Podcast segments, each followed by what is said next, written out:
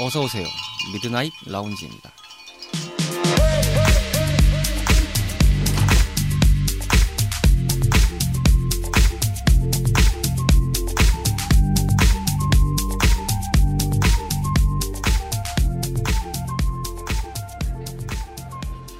안녕하세요. 3월 13일에 인사드리는 미드나잇 라운지 서가입니다. 길고 길었던 겨울을 지나 봄의 초입을 느껴보는 시간입니다. 이번 주에는 후반으로 갈수록 날씨가 참 좋았는데요. 다들 따뜻한 봄날을 누리셨는지 궁금하네요. 저는 개인적으로 추운 것보단 따뜻한 것을 선호하는 편이라 그런지 더더욱 반가웠습니다. 봄이 찾아오는 시간 동안 역사의 순간 동안 함께 경험했었죠. 9일에 있었던 제20대 대통령 선거. 결과는 아시다시피 나왔고, 다시금 새로운 미래로 나아갈 수 있도록 좋은 정치, 좋은 정책들 기대해 보겠습니다.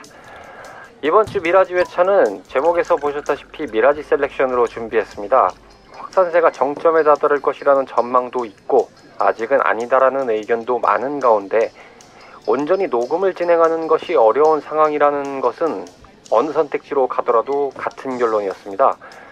그래서 고심 끝에 방송에 나가지 못했던 소수의 분량을 뒤지고 뒤져서 준비를 해봤는데요. 오늘 들으실 미라지 셀렉션은 3대 덕자의 미방영 분량이었습니다. 녹음 후에 여러 사유로 인해서 내보내지는 못했던 회차였는데 최대한 다듬고 열심히 다듬어서 이렇게 준비하고 들려드리게 되었습니다. 평소보다 짧더라도 즐겁게 감상해 주시길 바라고요. 사실 더 길게 살려보고 싶었는데도 음, 노잼 구간이 너무 많았습니다. 아 안타깝습니다. 심심한 주말밤 당신만의 아지트를 표방하는 모든 이들의 공간인 미드나잇 라운지는 애플과 구글 팟캐스트 앱과 팟티에서 청취하실 수 있습니다. 인스타그램 미드나잇 라운지 계정으로 의견도 기다리고 있고요. 많이들 놀러와 주시길 바랍니다. 참고로 업데이트는 무척 느리지만 의견은 모두 확인하여 방송에 반영하도록 준비하고 있습니다. 그럼 31번째 밤을 맞이하는 오늘의 미라지 지금 오픈합니다.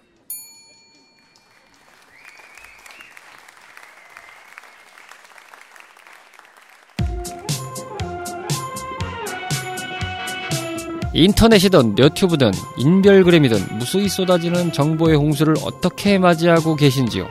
이왕 피할 수 없다면 가볍게 퍼부는 것도 나쁘지 않습니다. 모든 문화의 덕질을 더해 인생 레벨이 즐거워지는 시간 3대 덕자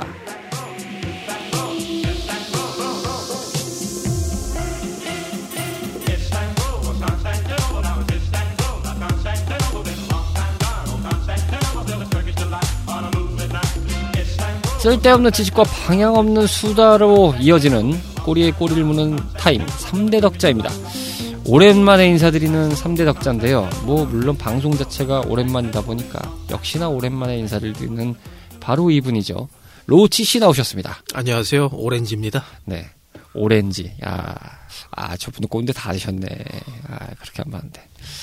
어떻게 지내셨습니까? 뭐 타방송에서는 저희가 방송 재개가 지난달부터 돼서 어쨌든 인사를 드렸는데 네. 미라지에서는 오랜만이에요. 되게 오랜만이네요. 그 사이에 많은 일들이 있었습니다. 네, 여러 가지 일들이 있었는데 그거에 대한 것은 옆 동네 네, 고우전 게임 방송 하나 있습니다. 그거 참조하시면 되겠고요. 굉장한 뽐뿌를 성공해서 자랑질에 자랑질을 거듭하고 있는 당당함을 엿보실 수 있다. 이렇게 말씀드릴 수 있겠습니다. 지금 자랑해도요. 나중에 안 하거든요. 그렇죠. 얼마 전에 추가적으로 뽐뿌질의 완성을 하셨다고 예, 예. 네, 경축드립니다. 여기는 IT 방송이 아니기 때문에 여기까지만 하겠습니다. 오늘의 주제는 누구나 갖고 있고 누구나 쓰고 있는 바로 그 물건 휴대폰에 대한 이야기죠. 네. 요즘은 휴대폰이라는 말을 쓰지도 않죠. 네. 사실상 스마트폰이라는 말이 보편화가 됐죠. 10년 전만 해도 전화 받으면 이 엄지랑 새끼 손가락을 펴서 귀에다 대고 이렇게 했잖아요. 그렇죠, 그렇죠. 근데 요즘 이제 젊은 20살 아래 학생들은 요렇게 한다고 하더라고요. 요 네, 뭐 손바닥으로 이렇게 딱 하는 걸로 하더라고요. 네. 저도 얼마 전에 TV를 이렇게 쓱 보다가 전화기를 통해서 알 수 있는 세대별 차이 뭐 이렇게 나왔는데 전화기를 얘기했을 때 어떻게 제스처를 하냐 답이 지금 이제 로치 씨가 한 것처럼 어, 엄지와 이제 새끼손가락으로 귀를 가리키면은 옛날 세대. 손바닥으로 이제 귀를 가리키면은 이제 요즘 세대다. 특히나 그 어린, 아주 어린 영유아 친구들은 이렇게 손바닥으로 한대요. 근데 그게 당연하게 그럴 거예요. 보통 뭐 엄마 아빠나 뭐 삼촌이나 뭐 언니 오빠들이 다 이러고 있으니까. 그렇죠. 예, 평평하고 들고 있으니까. 그리고 그 패널 있는 기기들 있잖아요. 그렇죠. 그게 터치가 안 되면 그 쓸 줄을 모른다고 하더라고요. 익숙하지가 않을 거예요. 네. 확실히 smart device가 아주 최적화된 시대에 이제 살고 있는 세대이기 때문에 그렇다고 아마 봐야죠. 또 새로운 세대일 거예요. 이제 네. 아, 이 얘기를 하다 보니까 가슴 한편이 애리네요. 네. 음, 나이를 먹을 만큼 먹었구나. 그 X세대시죠? 제가 한 Y세대 정도 하거든요. 이런 말씀까지 안 드리려고 했는데 오렌지를 들었을 때 압구정을 떠올렸습니다. 아, 오렌지족이시구나. 락카페라고 하십니까? 여기까지 하겠습니다. 자, 3대 덕자입니다. 오늘은 이제 휴대폰에 대해서 얘기를 이제 쭉 해볼 시간인데요. 간단하게 이제 휴대폰에 대해서 얘기를 하려면 휴대폰에 대한 역사를 조금 알고 가야 되겠죠. 위키백과 같은 느낌으로 짤막하게 설명을 드리면, 뭐 전화기는 뭐 아시다시피 1940년대 무렵에 뭐 이제 벨 뭐 어쩌고 네 그분이 뭐 개발을 했다 뭐 이런 얘기가 진짜 맞는지 모르겠지만 대충 뭐 그때 무렵일 테고요. 1900 그러고 보니 혹시 다이얼 돌려보셨어요? 다이얼 돌려봤죠. 네, 저도 돌, 저까지 딱 돌려봤습니다. X 세대인데 Y 세대라고 하긴 너무 갔는데 저 유치원 갈 때쯤까지 그 다이얼이었거든요. 그 다이얼이 그 돌리는 감성에 맞고 이게 탁 감기는 느낌이 있어요. 네. 착한 다음에 싹 돌아가는 거, 착, 착 이렇게 돌아갈 때, 아, 그 돌리는 쾌감이 있습니다. 나 어렸을 땐 그게 너무 힘들었거든요. 잘 돌아가지도 않는데 이거 맞추기도 힘들고. 빡빡하죠. 네. 그래서 좀 하면. 근데 이제 그게 아주 윤활유가 아주 잘 묻혀진 자전거 페달 마냥 그게 아주 깔끔하게 돌아가면 아 기분이 좋습니다. 저는 그걸 그 할머니만 쓰시는 그 전화기가 있거든요. 음 그렇죠. 그걸로 이제 몇 번 만져본 것밖에 없어가지고. 사실 뭐 그런 정도의 이제 이미지나 버튼식이 막 갓 도입됐을 때의 느낌을 생각해 보면 뭐 저희 세대는 이미 뭐 겪어서 아시겠지만 아마도 로치 씨도 그런 느낌 알, 아시겠죠. TV 옛날에 그 드라마 같은 거 보면 예, 좀 오래된 거 한 8, 90년대 드라마를 보면 그 재벌집 같은 데서 아니면 좀 부잣집이라는 이미지를 주면 항상 이제 전화가 왔을 때 단골 멘트가 있었습니다.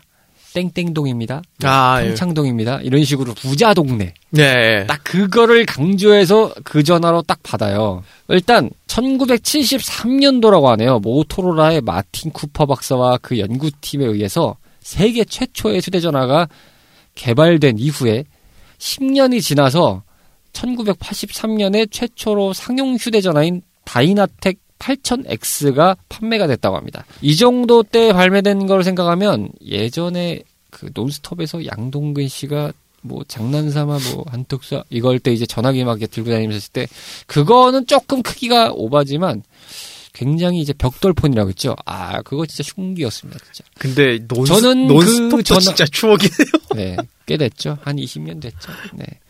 아 벌써 이렇게 전설을 계속 이렇게 쓰어가네요. 혹시 그 남자 셋 여자 셋 아세요? 아 부정할 수 없네요. 예. 이희정 씨 참 이뻤습니다. 저는 그. 되게 어렸을 때 봐서 그런데 홍석천 형님만 기억이 남아서 어쨌든 일명 벽돌 폰 사이즈입니다. 굉장히 크고요. 지금 휴대전화들 무게가 아이폰이나 이제 갤럭시가 대충 한 100에서 200 사이죠. 보통 네. 보면은.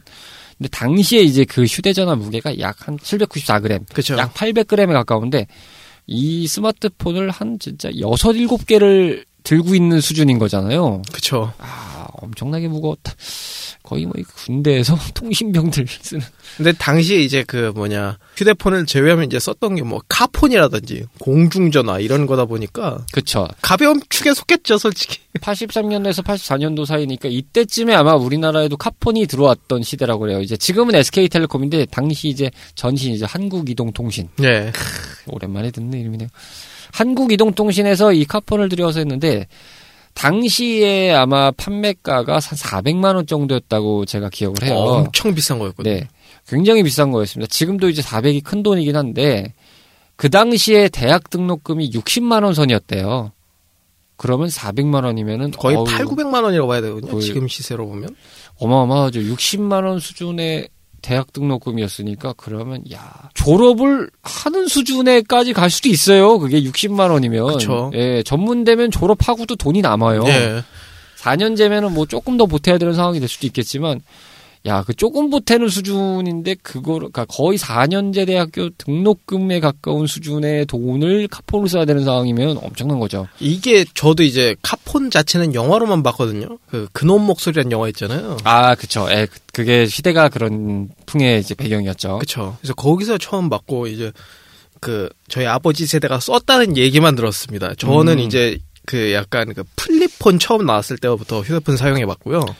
그쵸. 사실은 카폰은 접근도 용이하지가 않았고, 그리고 이제 그걸 넘어서 앞서 말씀드린 최초의 상용 휴대전화 폰이었던 모토로라 그 말씀하셨던 그 벽돌 폰도 구경하기가 굉장히 힘들었던 네. 매체에서나 볼 법한 이런 느낌의 수준이었죠. 말씀하신 플립폰이 이제 1989년도에 발매가 됐다고 합니다. 역시나 모토로라사였는데요. 사실 모토로가 굉장히 아, 이 초반 때 거의 한 3G 단계까지는 모토로가 굉장히 시장 선도를 했었는데 거의 스마트폰 전까지는 굉장히 시, 시장을 선도하는 그 그쵸. 회사였죠. 이미 개발도 먼저 해서 기술도 앞- 너무 앞서가 있던 이제 회사였고 그렇죠.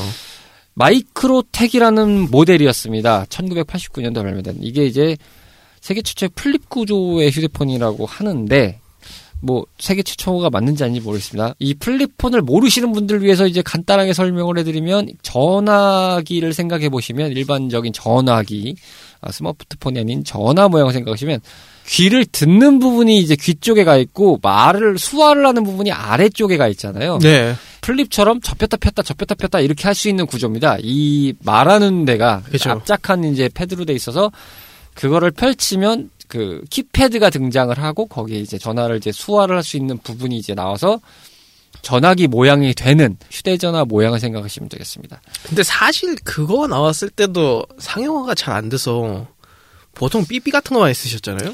그쵸. 우리나라의 형태는 일단 그랬고요. 뭐 어쨌든 이 마이크로텍 모델 세계 최초의 플립폰으로 이제 기록이 돼 있는 이 전화기 같은 경우는 앞서 말씀드렸던 이제 그, 그 벽돌폰이 약 800g 정도의 무게를 이제 지녔다고 말씀을 드렸잖아요. 794 정도 였으니까. 예. 근데 이제 마이크로텍은 반 이상을 줄였습니다. 아. 348g. 많이 줄였죠. 많이 줄였네요. 엄청 많이 줄였죠. 기술 혁신이었죠, 한마디로. 근데 그 당시 보면은 그 플립폰도 초창기에 진짜 두꺼웠어요. 왜냐면 그 배터리 들어가는 부분이 네. 두꺼울 수밖에 없었어요. 그 당시에 이제 그런 기술, 배터리 기술이 그렇게 뭐 뛰어난 상태도 아니었다 보니까.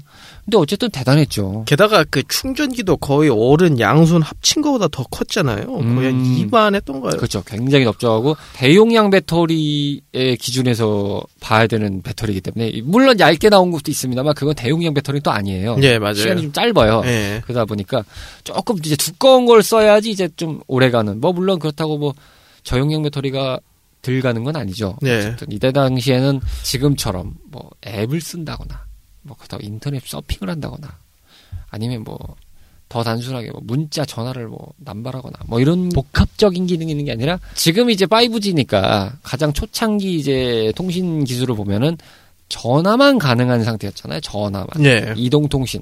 그러니까 말 그대로 선이 없는 상태에서 전화만 가능한 거고 2세대 이제 2G로 넘어가면서 전화이자 문자가 가능한 시대. 약간의 부가 기능들이 조금 들어가는 뭐 그런 느낌이었는데 이 모델은 이제 엄밀히 따지면 아직까지는 이제 2G로 넘어가는 그런 단계 모델로 볼 수가 있겠죠. 어쨌든 이제 그런 이제 기기였는데 저는 이런 모양의 휴대폰을 저희 아버지를 통해서 봤었죠. 아, 삼성에서 나왔던 애니콜을 통해서 아, 본부.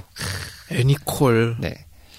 지금은 갤럭시라고 갤럭시 이전에 애니콜이 있었다. 그렇죠. 애니콜이 있었죠. 아, 애니콜 모델 괜찮은 거 많았는데 말이죠. 옵티머스 이전에 그 사이언 있었다.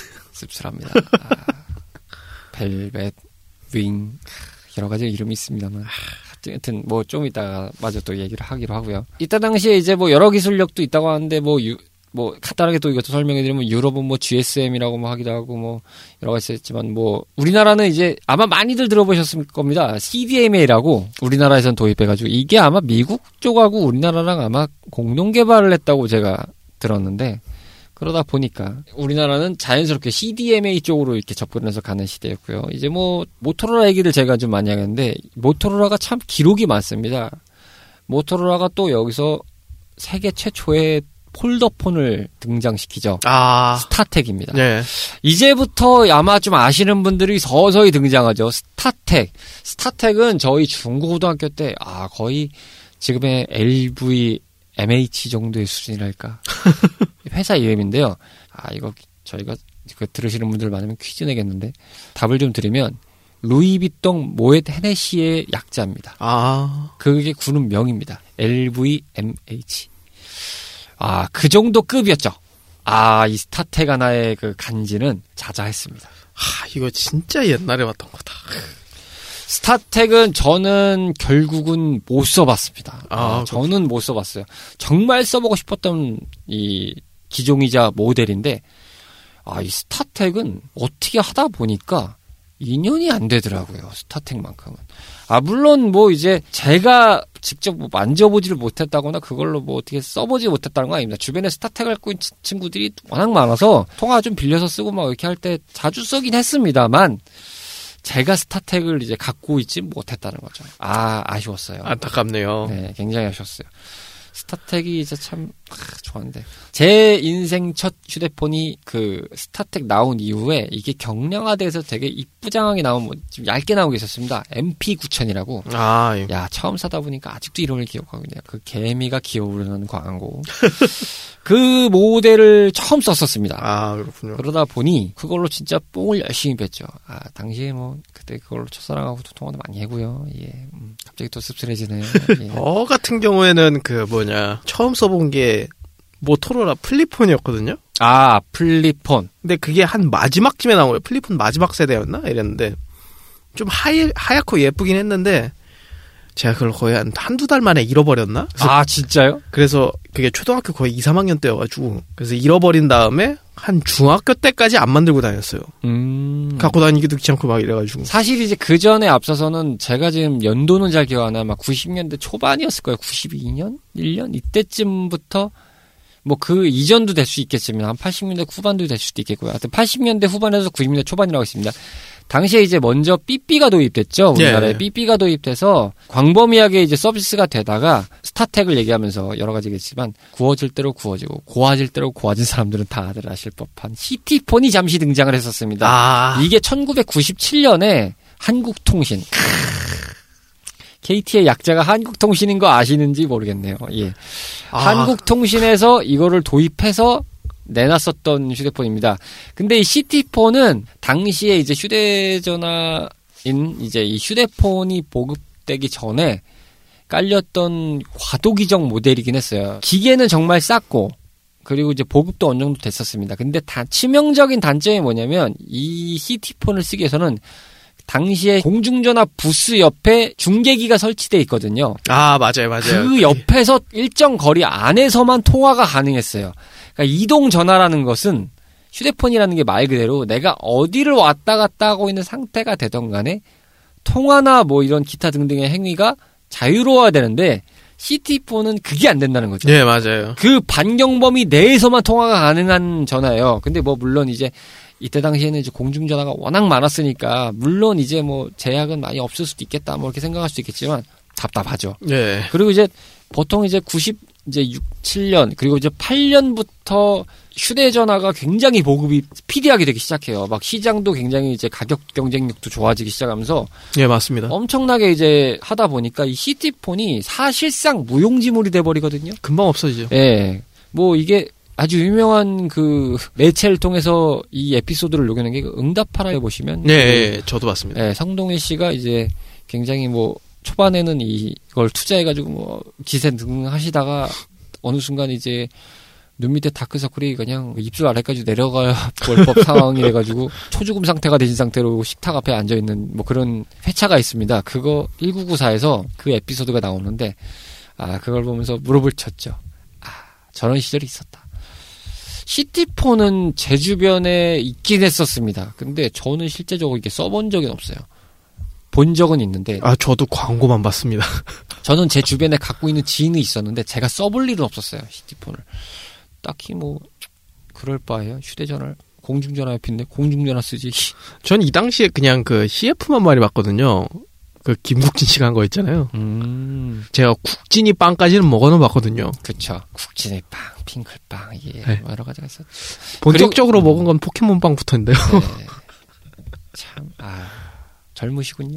부럽습니다.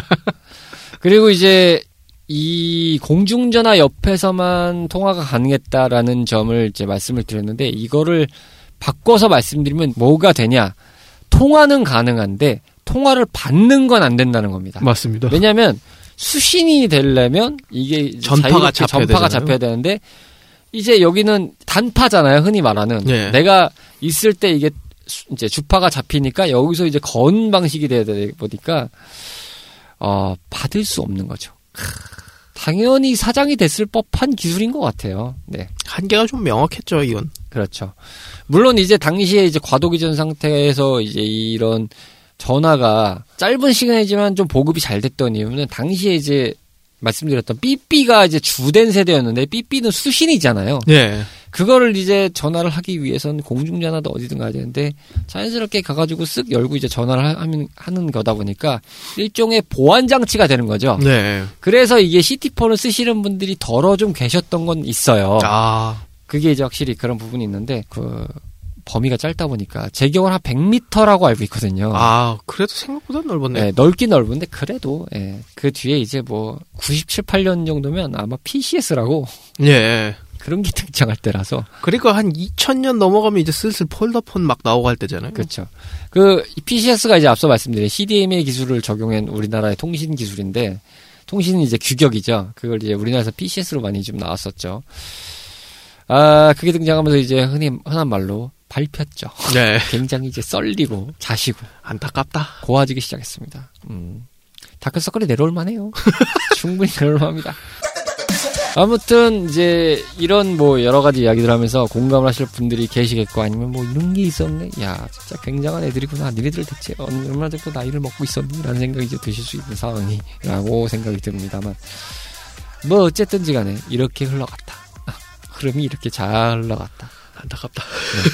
라는 점을 말씀을 드립니다. 한 요 정도가 짧게 잡아서 1G에서 2G로 넘어갈 때 그 예, 그래서 한 정도 흐름이었던 걸로 보시면 될 것 같습니다. 요서 요 여기까지가 한 1세대 아닌가 싶네요, 제가 볼 때. 그렇죠. 1세대에서 2세대 지금 이제 그 정도 흐름에서의 맥락으로 보시면 좋을 것 같다라는 말씀을 드립니다. 자, 미드나잇 라운지 듣고 계신데요. 어, 어쨌든 간에 지금부터 3G 얘기를 해야 되는데 저희가 보통 방송에 30분 정도 이렇게 치고 이제 깔끔하게 들려드리는 형식을 취하고 있는데 지금 얘기하다 보니까 30분이 다 갔어요.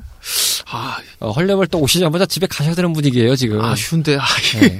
잠깐 이제 입맛 다시다가 네. 아, 커피 몇 잔 쪽쪽 드시고 조금 아쉬운 마음을 뒤로 하고 2부에서 찾아뵙도록 하겠습니다. 오락실과 함께했던 추억이 있으신가요? 밤을 지새우며 패드와 마우스를 잡고 계셨던 적이 있으신가요? 그 시절 우리를 설레게 했던 다양한 고전 게임 이야기. 본격 고전 게임 타운 방송 Retro People 매주 목요일 저녁 8시 팟캐스트 앱에서 Retro People을 검색하세요.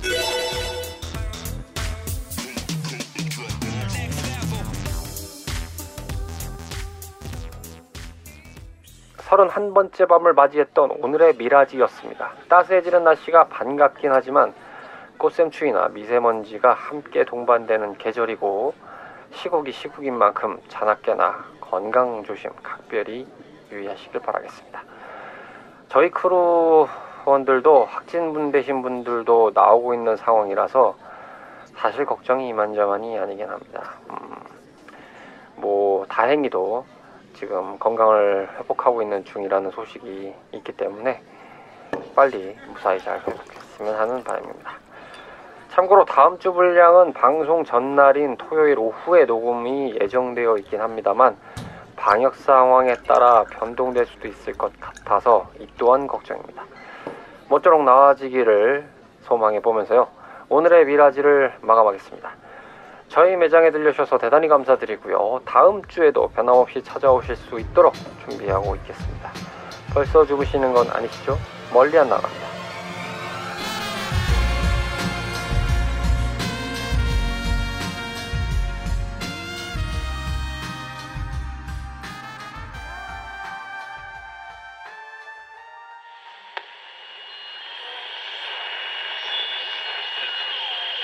CHRP